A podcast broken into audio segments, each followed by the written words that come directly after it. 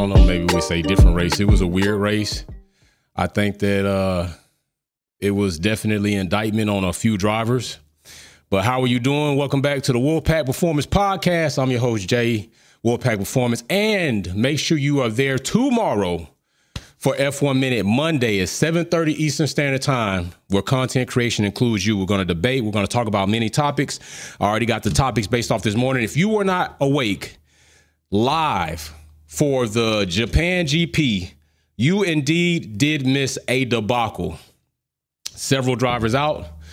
Uh, several couple drivers pretty much indicted themselves some bad situations, some good situations, you know, some some very sticky situations, some people not finishing the race. It was indeed uh, one of those times where uh, some people probably wish they didn't drive. What's going on, bro? I see Galacticus is first in the chat. I see my brother right there first in the chat. What's going on, Galacticus? Uh, just off my walk, figured we will go through this, so we can indeed let's let's look at some things. We can look at some things real quick. Let's check this out. Uh, the finishing results, of course. Congrat- congratulations goes out to Pia Pia for snatching his first podium. As a rookie this season, Pia Pia snatches his first pro podium. Uh, definitely earned it. I, I did question if you see this image right here. I did question at first whether Pia was going to get pretty aggressive off of the start with Max Verstappen. We already see that Max was going to get aggressive the way he had pointed his car. He had his car pointed, so that wasn't that wasn't going to be a secret if Max was going to do that immediately. You see that Max jumps over. I, I was really like I told people this morning. I really wanted to see if Piastri was just going to stick in there, but indeed he didn't. He gave up, as you see, almost kind of going off of the road to give up to Max to a fault.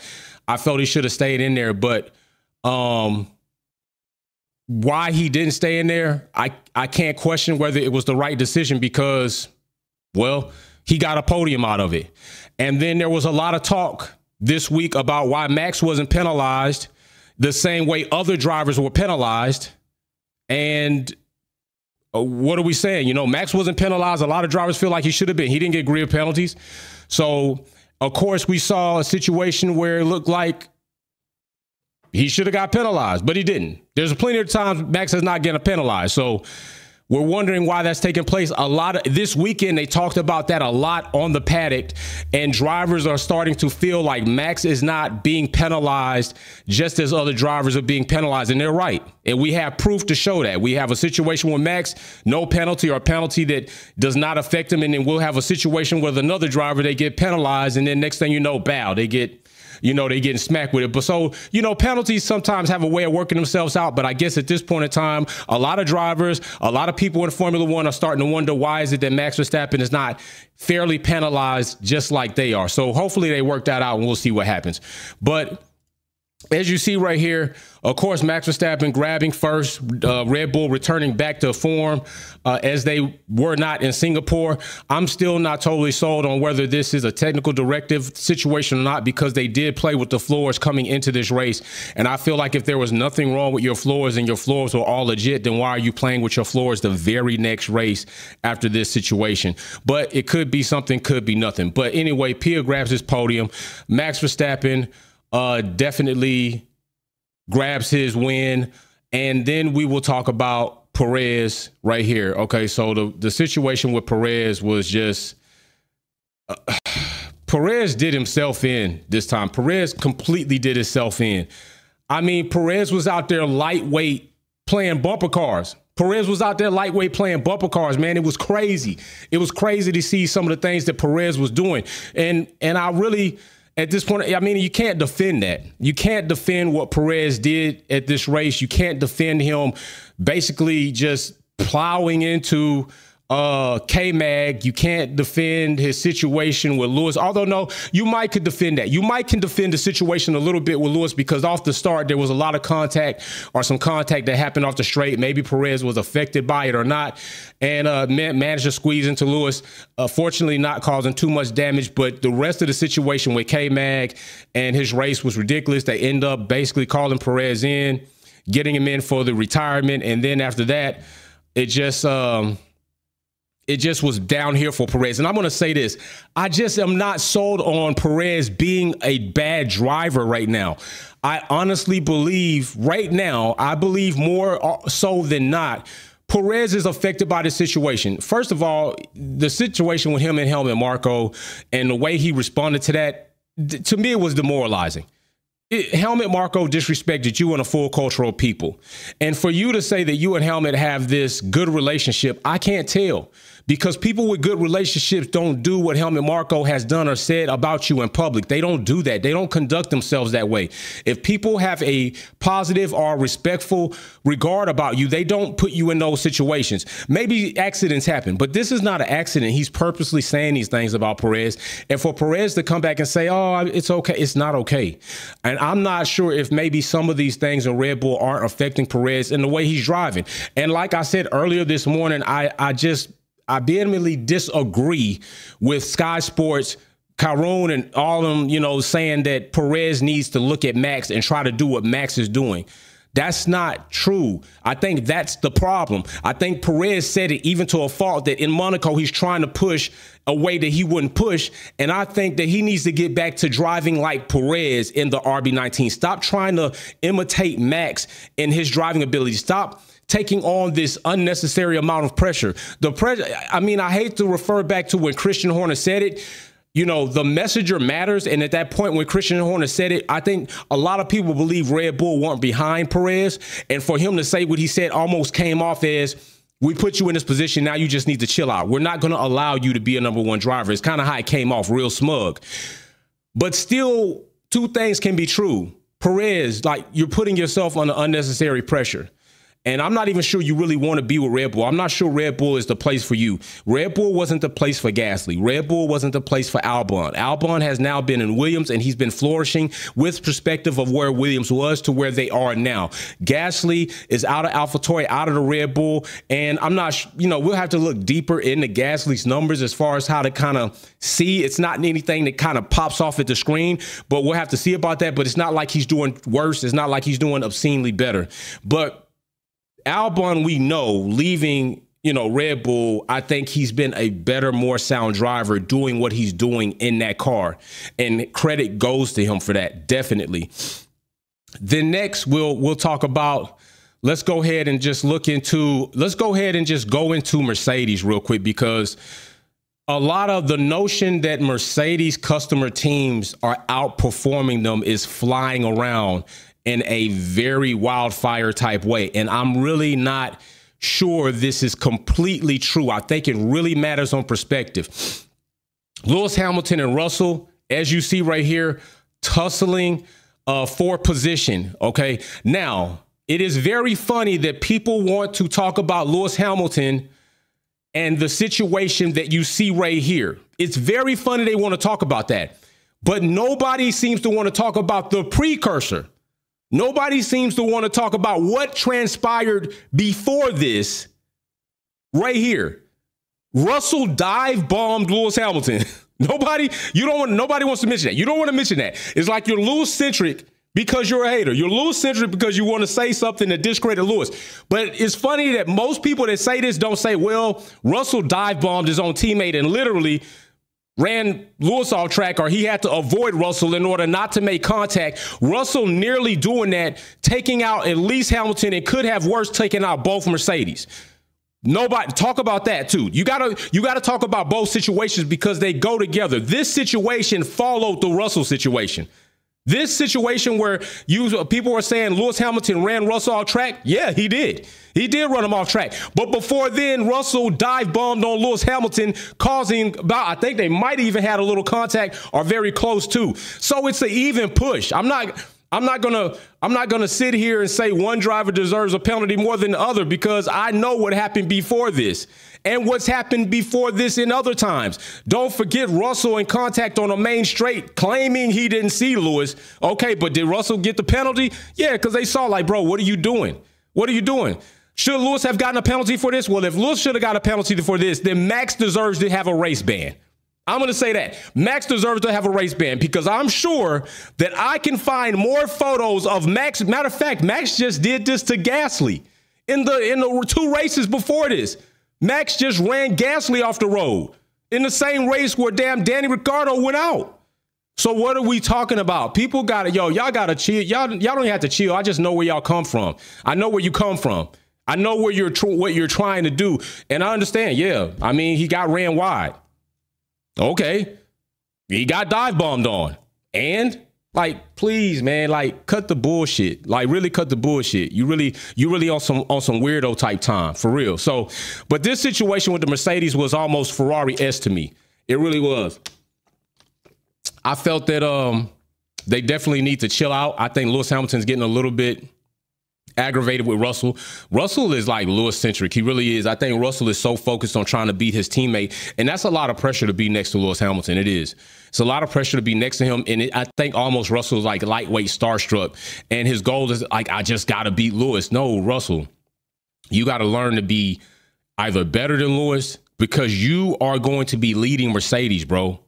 You you're gonna have a a big you're gonna have a lot of shoes. You're gonna have a big shoe to fill when Lewis Hamilton walks out the door. And if you're only focused on beating Lewis on track and really to a fault, like you took yourself into the wall in Singapore when you really should have switched positions. And the team gave Russell directions to switch. And Russell comes up with this I think we should deploy the Carlos plan. You're they're not even really set up to do that. Bro, your pace is not strong. The difference between the Carlos and Lando situation and the Russell with Lewis behind Russell situation is Russell, you didn't have the pace that Carlos had. Your tires were falling off. Carlos was driving far better. Lando was definitely a pusher. You weren't that, bro. And Lewis was right. If they stayed in that position, they were going to end up losing the position in both cars in short order to Carlos. Lewis had the better position, and it worked. So you can't say Lewis is wrong because Lewis was proven to be right. They gave Russell team orders. He tried to protest it, and they said it's this, this is a direction. We're telling you what to do. We're not asking you for your input. We're not asking you what you feel like doing. We're telling you you're going to inverse the order. So do it and do it now. And Lewis was correct. He was able to defend off Carlos, but being behind Russell, who was slower, it wasn't going to happen. It was he was being compromised. And if that was the case, then Carlos would have overtaken Lewis too, but he didn't. And Russell couldn't even hold Carlos off, not even for a full lap or so, I don't think. He couldn't hold Carlos off. So Lewis was proven to be right. So anybody that says the, the, the situation at Mercedes and that Lewis chose to do was wrong, you're wrong. Just like I can't say that Piastri right here was wrong for not standing stronger against Max off of the start because he got a podium out of his entire plan. Maybe I could say I don't agree with the way he started it, but his entire plan and the way he ran his race led him to get his first podium in Formula One. What Lewis did and told the team what happened came true. He got through. He was able to hold Carlos off because he had better pace and better racecraft than Russell. Let's just keep it real. And he grabbed more points for the team. Just just keep it real. Keep it all the way a buck. So Russell seventh, and then Hamilton comes in fifth, putting them in closer for that constructor championship battle. Uh, putting Lewis Hamilton about 30 some odd points, I think, is what me and Galact- Galacticus came up with for me in the last live this morning. Uh, big shout out to Rayhan. Big shout out to Mikey S. Big shout out to Galacticus. Uh, let's see who else is in the chat. Uh, big shout out to who else? Uh, okay, so Mikey S. right here Galacticus. Big shout out to the fam. Appreciate that.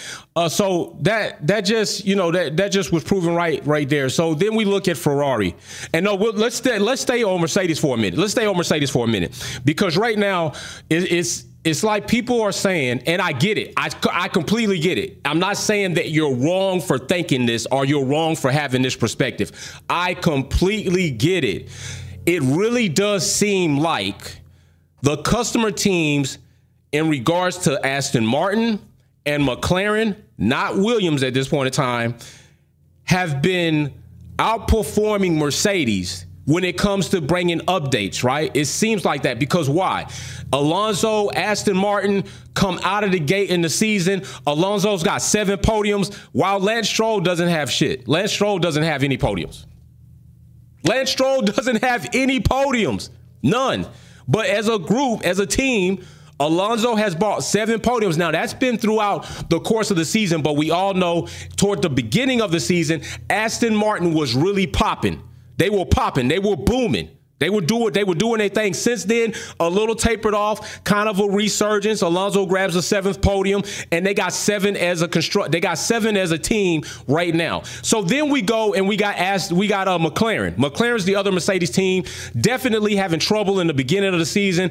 Definitely behind the power curve. Uh, definitely a very low energy when they came out with the livery launch, and we thought McLaren was going to be doomed this entire season because that's what it seemed like. Well, what do we got? In the last seven races, McLaren has managed to bring two update packages that have catapulted them to the front of the grid to snatch at least five podiums out of the seven, I believe, out of seven races. Out of the last seven or eight races, McLaren has managed to grab five podiums.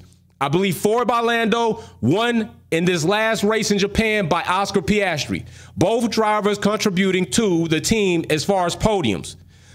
The last seven races, they've grabbed five podiums.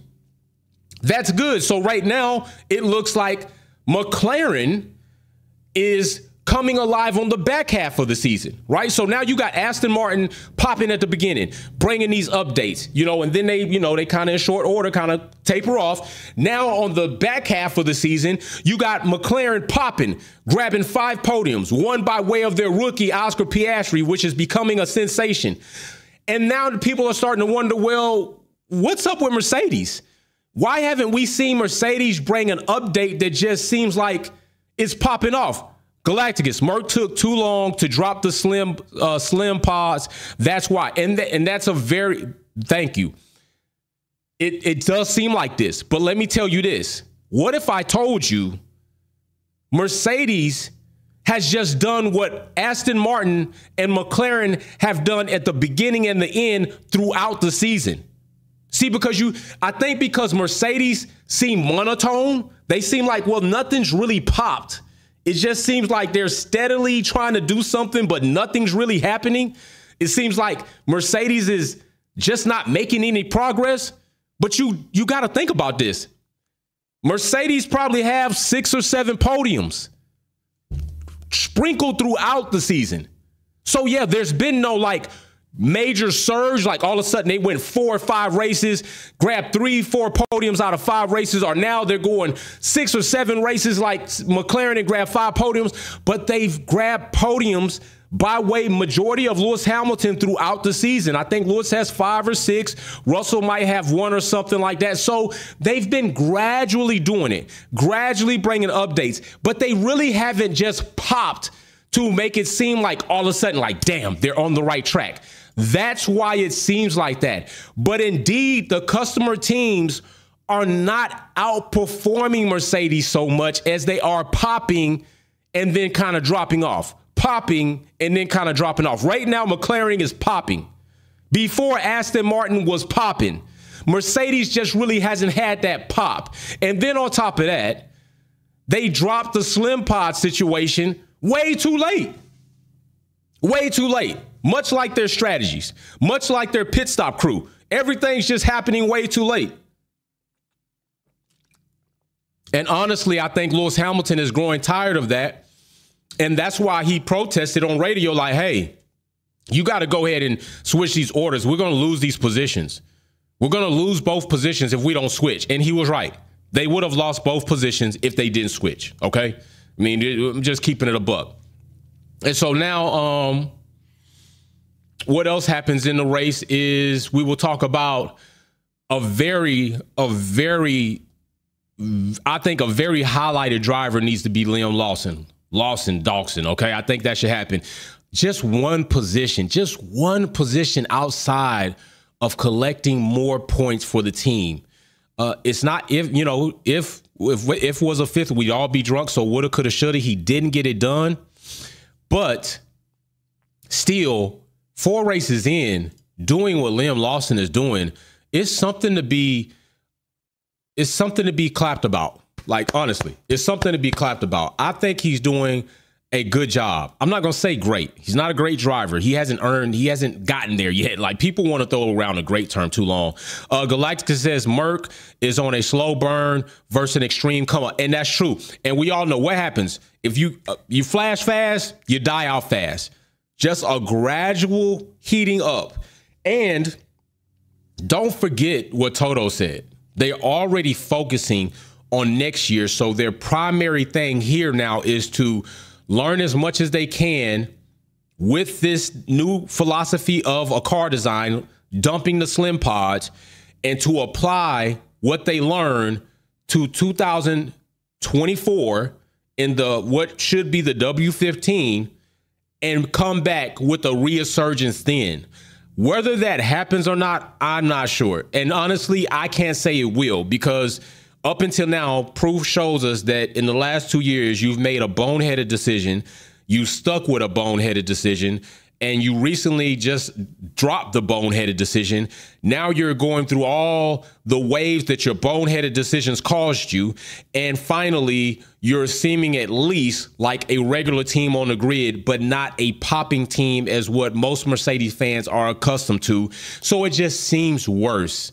When you when you're a giant in the sport and you fall, everybody sees it, everybody feels it, everybody wants to talk about it. Everybody, okay? That's not so much the case with teams that haven't been as big. Like look at Alfa Romeo. Like no, we're not even really talking about them. And we're going to. I'm going to because I think that Alfa Romeo coming in, they were so big on the talk of all the design and and not wanting to say some things and talking about how they were focusing so much on the rear of the car, which they weren't wrong to say that because Red Bull have done an extreme job, an extremely good job with their beam wing in the rear of that car in order to have what people are calling triple DRS. And it's just crazy these terms they come up with to try to make oversell it. Rayhan says, Jay, did you see Lewis raw dogging Alonso when Alonso's mask coming off?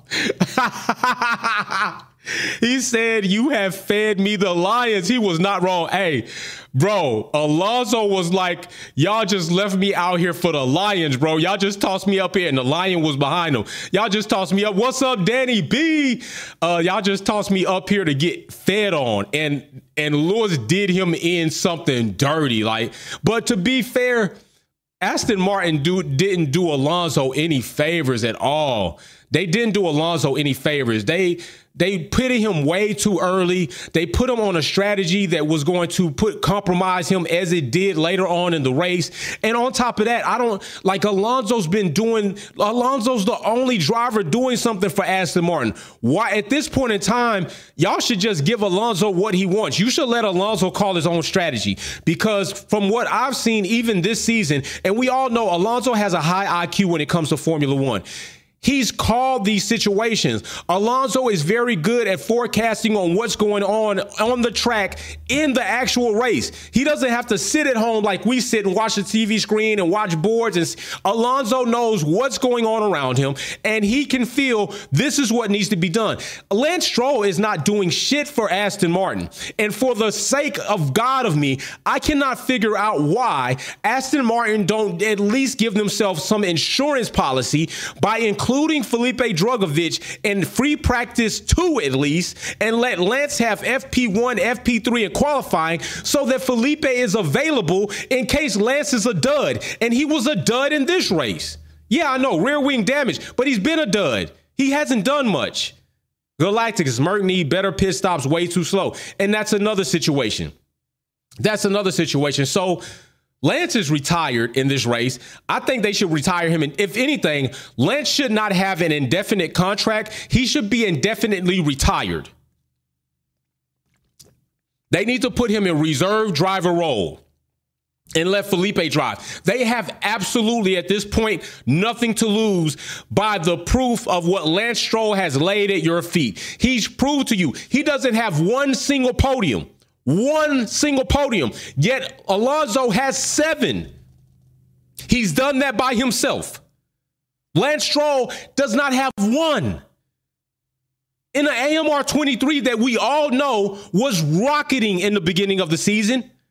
And even so much, Alonso snatched a podium not too long ago. Lance Stroll is not the guy for Aston Martin, but we'll talk about that another time. But I just got to say it. Uh, Danny B, what's going on, my brother? He said, watching Lewis pilot a car with no chance to win is making me sick. What I also can say is watching Lewis Hamilton, watching George Russell, watching Carlos, watching even Alonso at this point in time pilot cars that are less dominating, surely troubled, and doing what they're able to do, to me, is a testimony to their skill and their ability. Because we saw what happened when Max Verstappen did not have a perfect car. He failed. He failed. Now, I can't say that you know, throughout a season, how many times he would have failed if he didn't have this rocket ship of a car because I think Max is a good enough driver to win some time. But I think it's a testimony more to these drivers doing what they're doing in the cars that are definitely subpar, especially in comparison of the RB19. It's more credit to the driver more so at this time, okay? As of when you got a car like Max Verstappen, it's like more credit to the car. Max is doing what he should do in a car that's that capable to unlock your abilities and facilitate your talents on track. He's doing that. But we saw what happened when they couldn't get the car in the right window. He failed. He failed to bring that car up to pole. He failed to bring it to a race win. He failed to even make it through the pack as we've seen him do before. He didn't do it. That's just a fact. He didn't do it. And I thought it was real funny how they tried to use Perez now to boast up to like make Max not look so bad when all this time they've been using Perez to make Max look so good. It, you can't have it both ways.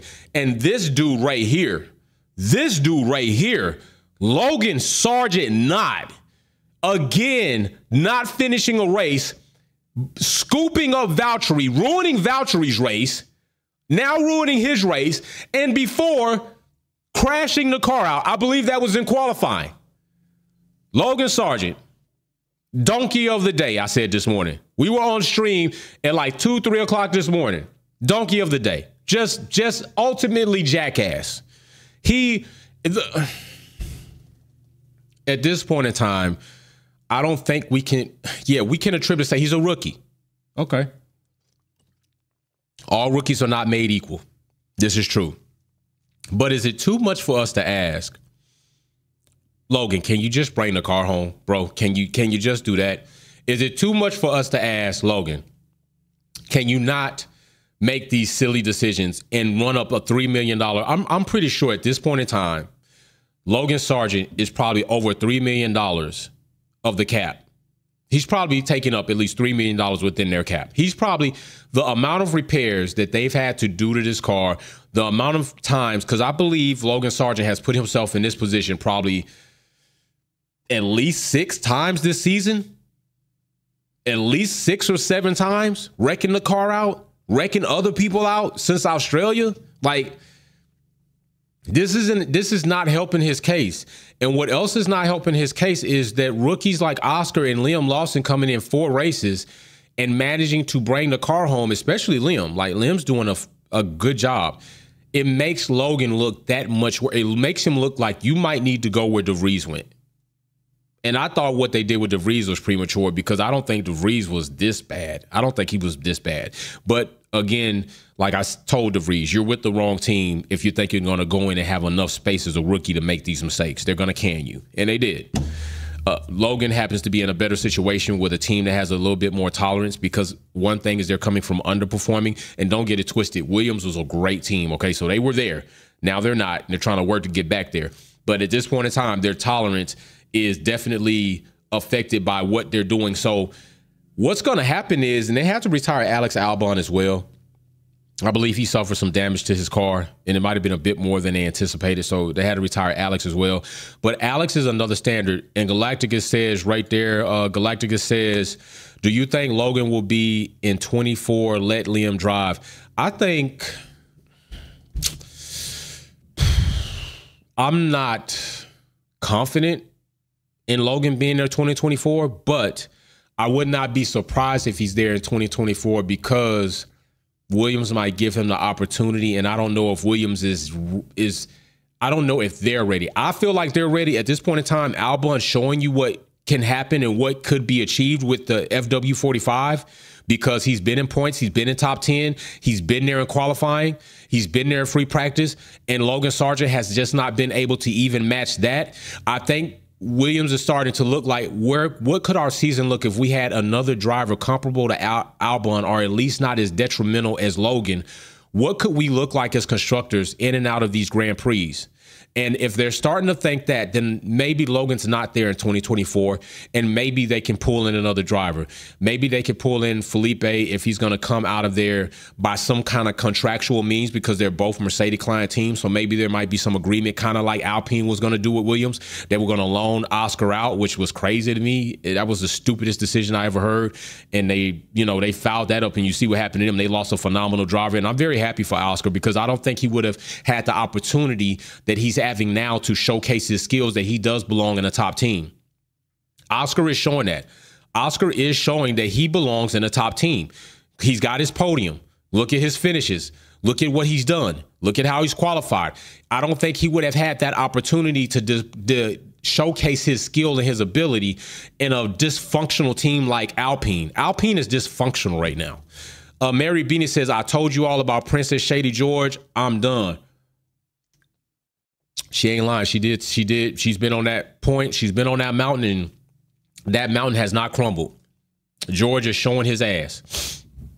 Showed his ass in Singapore. Showed his ass yesterday. And he's gonna continue probably to show that. I do think there's gonna be a conversation to be had with George though. I think that radio message, even though he said, "Hey, you know what happens," and, and you know George comes off as this nice guy when he and he crying on, uh, he crying and doing all that. George, can it, bro? Just can it you you George is too emotional. He's so emotional. He's emotional to a fault, and he better get it together. Because I only think George this season. I, I think on George only got one podium this season. While everybody was praising him last season and disrespecting Lewis, George has only got one podium this season. And then people, so many people want to, you know, say, "Oh, he's doing this, dude. He's doing," but he's not doing it when it matters. When it matters. You have to do it when it matters. And when it matters, Lewis Hamilton is bringing home more than Lewis is bringing home on merit in a in a function, dysfunctional car. And I, I'm not I'm not even confident that I'm just gonna have to wait and see what Mercedes do next season. I'm just gonna say that. Let's just be right. So then let's look at this other team. Uh, let's look at Haas, the most non-American, and there you go, Logan Sargeant, criminal. You know, should be arrested by Formula One police for what he's doing this season to Williams and what he's doing to other drivers on the track. Just cans Valtteri's race already abysmal. We could talk about Alfa Romeo. We we talked about them already. Let's talk about Haas. Haas having a bad day by way of Perez. Thank you, Perez, for ruining you know K Mag's race. He it's not like his season has been that great, and you go and just bumper car. And Perez was out there like legitimately playing bumper cars. That's what Perez was out there doing. Perez legitimately was out there playing bumper cars with K Mag and the rest of the crew. I, I just was, I just was blown away by what the drive that Perez was having. It just was crazy. But Haas, it's not like he ruined much. Chaos Druid says they should do something to get Ocon in that seat. Yo, bro, which seat are you talking about? You think they should do something to get Ocon in, in the Mercedes seat? Damn, I don't know, bro. Oh, nah. Are, Chaos Druid, are you saying they should do something to get Ocon in the Mercedes seat or in the Red Bull seat? Which seat are you talking about? Let me let's be clear on that before I respond. Before I respond to that, are you talking about the Red Bull seat or are you talking about the Mercedes seat for Russell? Let me know that in the chat so I can respond to that. Because uh, that's very interesting. Either way, it's interesting. Either way, I do have an opinion on that. So just let me know the Chaos Druid. Are you talking about the Mercedes seat? Okay, the Mercedes seat. Let's talk about that. Let's talk about that. All right. So if we if we think about that, people already have a problem with Russell making these illegitimate decisions and causing a lot of ruckus between him and Lewis, dive bombing Lewis, uh, Russell was fighting so hard against Lewis and just opened the door for Max, opened the door for Carlos. Where is keep your energy the same? And we've seen this. Now he did a you know a good job. I think that was in Azerbaijan when him and Max had contact. He didn't give up that corner. So Russell can also do that. But he, like other drivers, fight with Lewis to a fault. And and people don't criticize other drivers for doing it. Yet they want all drivers to open up the door like they do for Max Verstappen just to go through without little contest. Carlos, I give Carlos credit. He didn't. Lando does. Lando becomes a bellhop and a doorman for Max. We've seen Alonso definitely becomes a Uncle Fester and opens up the door for all the Addams families of Max. So we've seen this. But if we think about Ocon and his history, Ocon has a very combative history with his teammates. He was like that with Alonso. He was like that with Perez. Perez was that was crazy. Ocon was horrible with Perez. He's even like that, not so much with Gasly as it's been, but I'm not sure Ocon being in the seat of a Mercedes is a better trade off than what we already have with Russell.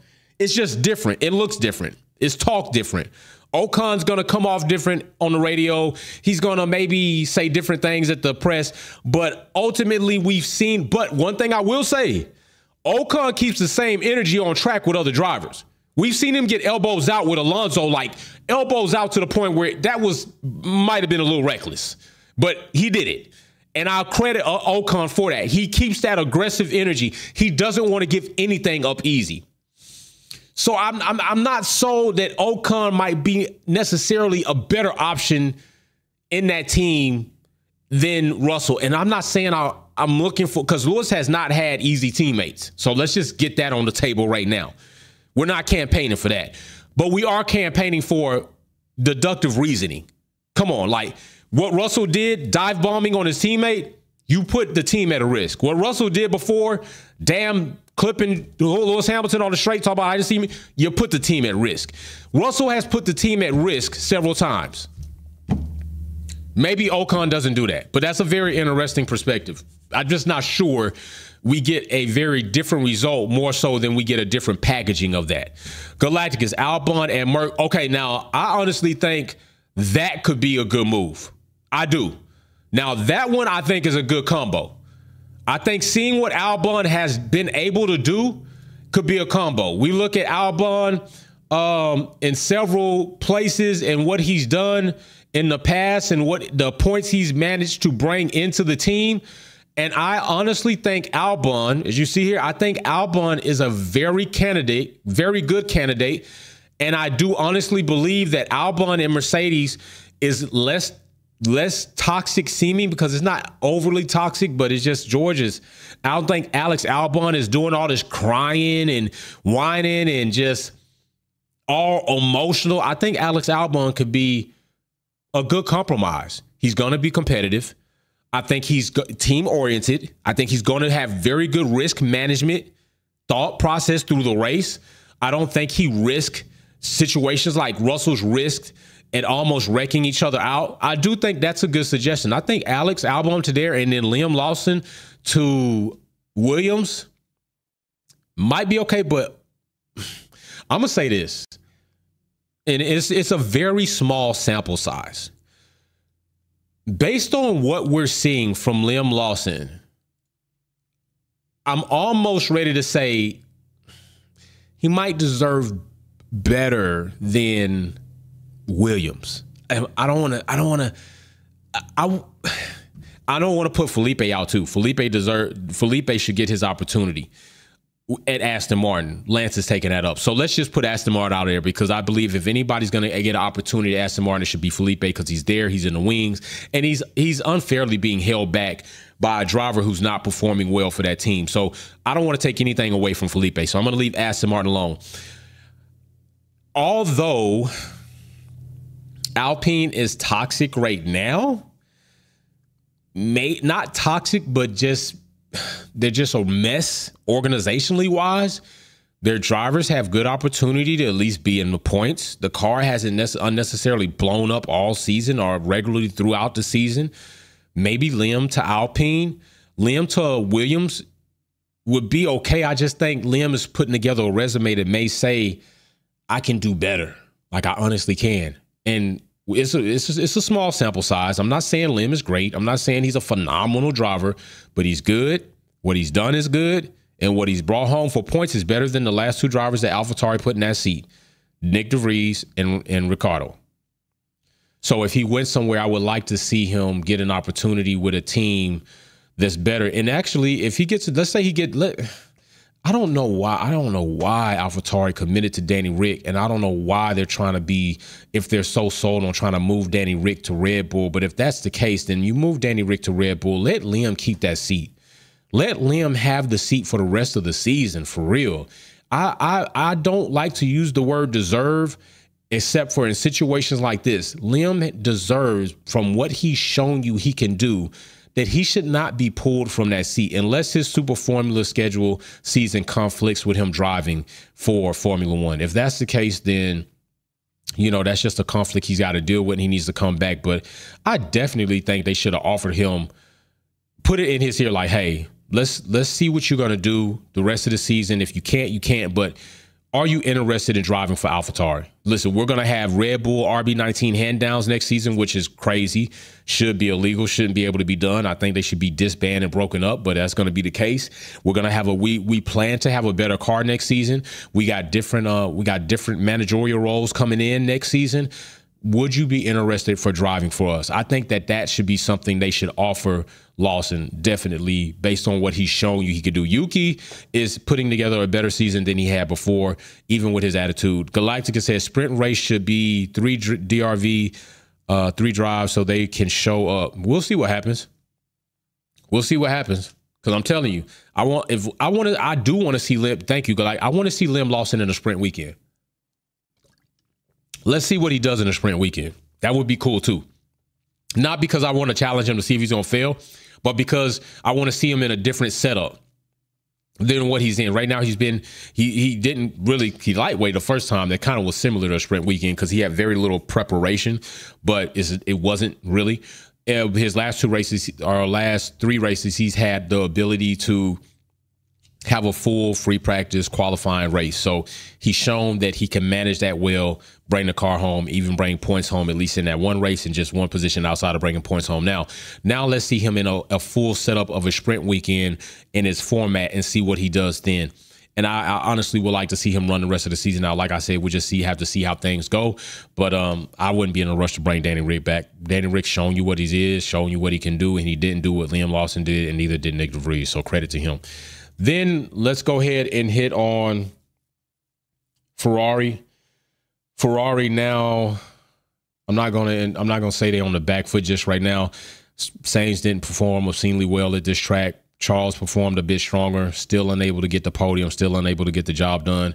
We'll look to see what they do in Qatar. There's not much to really say right there about Ferrari. They they were already having having a bunch of issues, more issues than I told you all they were having. Than Mercedes was having, and a lot of people just kind of overlook Ferrari because Mercedes looked so bad compared to where they were and you forgot about I told you all Ferrari were having just as bad of a problem as Mercedes and it showed. They changed the philosophy of the car when they said they weren't. Uh, they've lacked to be that team that a lot of us thought they would, and that's been the real case. So hopefully we'll see what they do next. Hopefully Ferrari, you know, stay in that you know top five. Hopefully we'll see what happens with Carlos. I I am sold right now on Carlos being the true number one driver at Mercedes at this point in time, just based on his what he's put together for Ferrari, what he's been able to do, the shots he's called, and getting that race win was very awesome and it came at a very impactful time because basically he dethroned and put to an end the streak of a race win from Max Verstappen. And you know so that's going to be fully bolstered by that. But uh Ferrari we'll see what happens with them. We already talked about Aston Martin McLaren we talked about them. Red Bull we talked about them. Alpine hit on them a little bit Haas, Haas is just abysmal. There'll be Haas, Alfa Romeo Haas next season, and I'm not looking to see more of that or what they're going to do. The most un-American American team on the grid completely do not embody American whatsoever, and they just suck at this point in time. Alfa Romeo definitely needs to improve next season.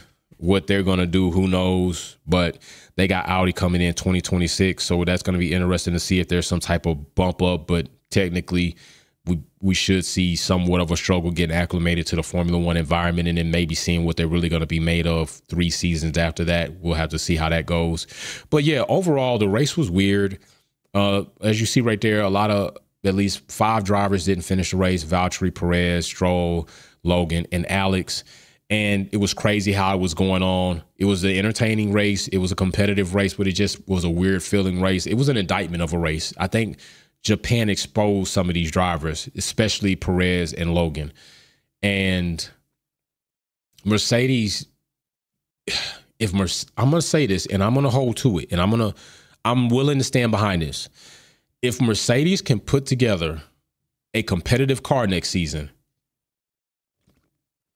it's going to be trouble. And this is why I say this. They're able to perform like they are right now. They're about to be second in constructor championship, I believe. Matter of fact, I'm gonna I'm gonna let me look at this right now. Let's let's check. Let me check this out right now. Let's check this out right now. So let's look at this. Uh, look at these standings real quick, and then I'll talk to talk to my point. And I'm still going to say that what we've seen Mercedes do in the course of this season in constructors championship, they're already second. So we got them in the right place, right there. There's, there's our constructor board. I haven't had to get another car because nobody else is there.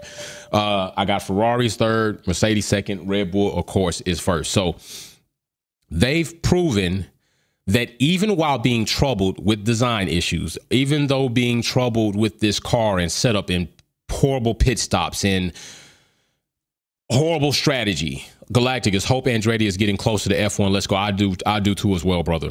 Even with all that, Mercedes, although not close to our Red Bull when it comes to points, Red Bull 623 points uh in front of everybody, okay? But they're second.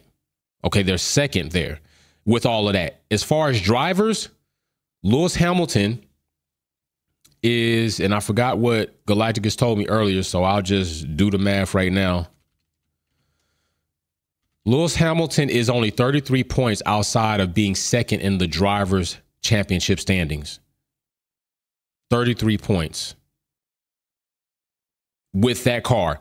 Where's Russell? Eighth. If For anybody that wanted to say Russell's a far better driver, Russell's eighth. Russell's eighth. Lewis Hamilton is what 85 points, 75 points in front of Russell. 33 points from being second. So, yeah, chew on that. Uh, another one that's very horrible. Alonso's fourth. Stroll is 10th. That looks bad. That looks very bad. Albon is 13th. Liam Lawson is 19th after getting in the seat just shortly. He's in front of Nick de Vries 21, Danny Ricciardo's 22. Logan Sargeant is last. And as far as where it's capped off at 20 drivers, he's last. He's got zero points. Logan Sargeant is the only driver right now on the grid that has zero points. Everybody else has points and has brought home groceries for their team, except for Logan Sargeant. So yeah, that's think what you want about that, but hey, for Lewis Hamilton, for Russell, for Mercedes to still be able to deliver at least those standings in in a car that's just crazy, crazy not good. I would dare to say what would happen if they actually design a car that is competitive. And we're going to see what's going to happen with that because it's eventually going to happen. I told you all nothing lasts forever. I told you when Max was on his winning streak. I told you when Max was on his winning streak. Isn't it's not going to last forever. It didn't. It, it, went one up. He one up Seb. Got 10 out of there. De- debunked by Ferrari. Now we got to see if if uh, Max and Red Bull can supersede what they've done before with Seb. Four. That's what they've done. Four. And by the way, Two of those things look horrible. You got one because it was a complete scandal. It was horrible. It was all wrong. 2021. Then you got 2022, you cheated cost cap. They're gonna have to live with that. But still, on the stats, four count, four tally. They got four. They're gonna they're gonna have to work their way to four. Can they get past that? Is the question. Can they can they do better than what they've done before? Is the question. If things stay like they are right now, hell yeah, they're gonna do it. And more. They're going to do that and more. The problem is the cost cap limits the ability for a team to catch up to another team in which I feel was catered to by the new regulations. I don't think the FIA fully thought it through or they completely thought it through as to what they were doing when they added the ground effects to these cars because there was only one person active in a team on the grid that had a fond knowledge of what was going on with ground effects, and that's Adrian Newey, and he is employed by Red Bull. So either they didn't think it through completely, or they thought it through and they knew what they were doing, completely doing. One of the two. One of the two. Either it wasn't thought about or it was thought about. So, and then you put a cost cap into place. Hard to catch up if if things are given in that favor to a team, and it's just gonna be hard to catch up. So we'll have to see if it happens. Uh, two things I believe will have to take place is Red Bull's car development will have to kind of reach its ceiling, and then the rest of the teams kind of catch up with development and get competitive with it means. And now it's up to the drivers. Like you're within a tenth here or there. There's nobody that we can say coming into this race grabbing pole position. There's nobody that we can say coming into this race they're sure lock in for the race win. Until teams get there, that's when it's hey, it's all on the driver. We've we've developed these cars as top five teams and we've put you all within a tenth of each other or a hundredth or a thousandth of each other, go drive it out. Y'all hash it out on the track. Then we'll see. But if they can't get their development up to that, and it might take a few seasons, it might take a couple more seasons. So you got to see if Red Bull reach their ceiling and then don't find another way to supersede that. And then the other teams have to catch up. That's what it's going to have to work with. So listen, I think that this weekend we're going to be uh, live because they're going to be on break. So we'll be racing here at F Wolfpack F Grudge Racing. This cat rock says ground effects were deliberately by the FIA. That's hey, that's what I'm saying. Either they thought about it or they didn't. Straight up, either they thought about that or they didn't. That's how I feel about it. So we will be racing here. If you want to join us in the e race, you can send me a request through the EA platform to Wolfpack F1. And when I send out the request for free practice in the race, we're going to be doing that. Also, don't forget, I keep trying to tell people you want to get into this, you want to get into this giveaway. We're going to have a race at the end of the season, an F123 race. The person that wins that series is going to be able to win this entire package a Fanatec wheel, Fanatec base, which is uh, PS, PlayStation, PC, Xbox compatible, and the Fanatec pedals. I'm giving that away to the winner. Plus, we're going to have other prizes mixed in. So I keep trying to tell people you want to get in on that. We're going to have a good time at the end of the season, but you have to be at least a yellow badge or green badge member of the channel to be included in that. I'm, I'm gonna I'm gonna allow yellow badges to come in as well. So, uh, or you know what? It's gonna be green badge and higher. It'll be green or blue badges. Okay, green badge or blue badge will be in. So if you're a green badge or a blue badge, you will be eligible to participate in that race. You got to be a green badge or a blue badge. If you're not that, then you haven't been in a family long enough for me to give away something to that expensive. Definitely should go to somebody who's been dedicated to the channel, who's been here, and who's who's been a person in the community. All right, we're just not going to give that out into the world for somebody who doesn't believe in what we're doing here. But people that are have the opportunity to win that. Plus, we will have other prizes. Galacticus has supplied the money for to, for a couple of purple sectors merch and I believe the mechanic, I got to go back and look, but I believe the mechanic or somebody did the honey bun. So I'll pick up the honey bun so it'll be nice and fresh. I'm not going to be sending out stale ass honey buns. So I didn't pick those up yet, but I got all my notes to the side. So we'll get those, that box of honey buns for people in those places. But we're going to do a lot of little things. It's going to be fun. So definitely make sure you're around for that. Definitely make sure that you join us for F1 Minute tomorrow live here at 7.30 p.m. I will be seeing you all soon. I'm about to get out of here. Try to enjoy the rest of your day. Be safe. We'll be live tomorrow. Peace.